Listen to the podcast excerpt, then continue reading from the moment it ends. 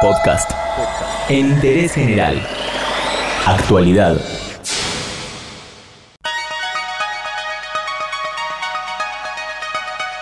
Hoy en Interés General vamos a hablar de colectivos porque salió un informe sobre quién los maneja.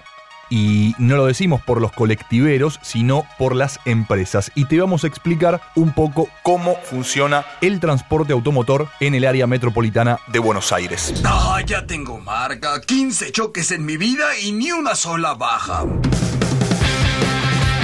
Para empezar vamos a contextualizar un poco el asunto. Primero hay que aclarar que la región metropolitana de Buenos Aires está integrada por la capital federal y 40 municipios de la provincia de Buenos Aires. Para que puedas hacerte un mapa en la cabeza, la región metropolitana está delimitada por el Río de la Plata, el Delta y la ruta provincial número 6.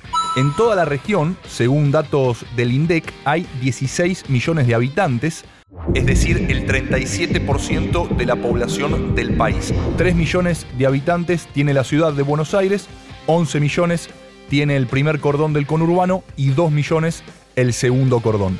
De esos números se desprende que por mes hay 28 millones de pasajeros de subte, 31 millones de pasajeros de tren y 298 millones de pasajeros de colectivo. Oye, oye, despacio, cerebrito. Y en esto último nos vamos a quedar en los bondis.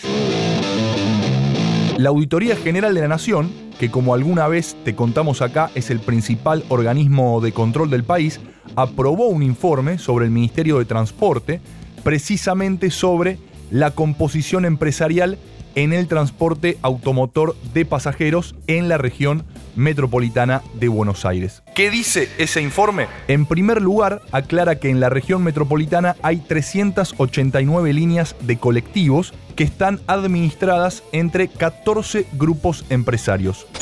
Pero hay uno de esos grupos que es gigante y es DOTA. 208 Transporte Automotor, el nombre según sus siglas. DOTA está conformado por 77 empresas, de las cuales 66 se dedican al transporte automotor y en total tiene 180 líneas de colectivo sobre las 389 que antes dijimos circulan por el área metropolitana.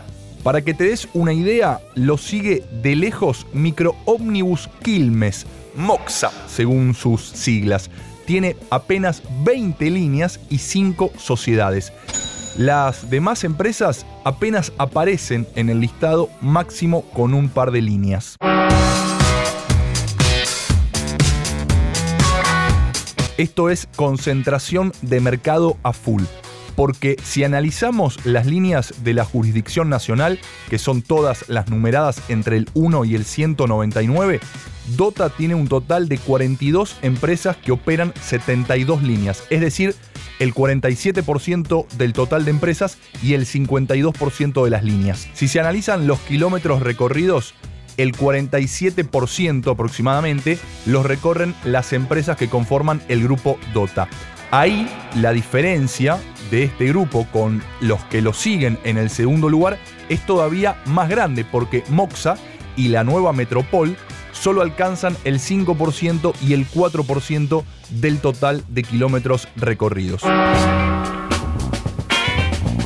El informe incluso dice que las líneas que pertenecen a Dota tienen más participación que las demás en los ramales de Metrobús. Pero lo más grosso del asunto, tal vez, tiene que ver con los subsidios. Entre enero de 2015 y septiembre de 2017, que es el periodo investigado por los auditores, el gobierno entregó al transporte automotor de pasajeros 70 mil millones de pesos, de los cuales 34 mil fueron a parar a Dota. Tremendo, prácticamente la mitad. La plata, la plata, lo único que le importa a la familia es la plata. Salió un informe a la luz sobre cómo está manejado el transporte automotor de pasajeros en el área metropolitana de Buenos Aires y te lo contamos, aunque sea brevemente, en interés general.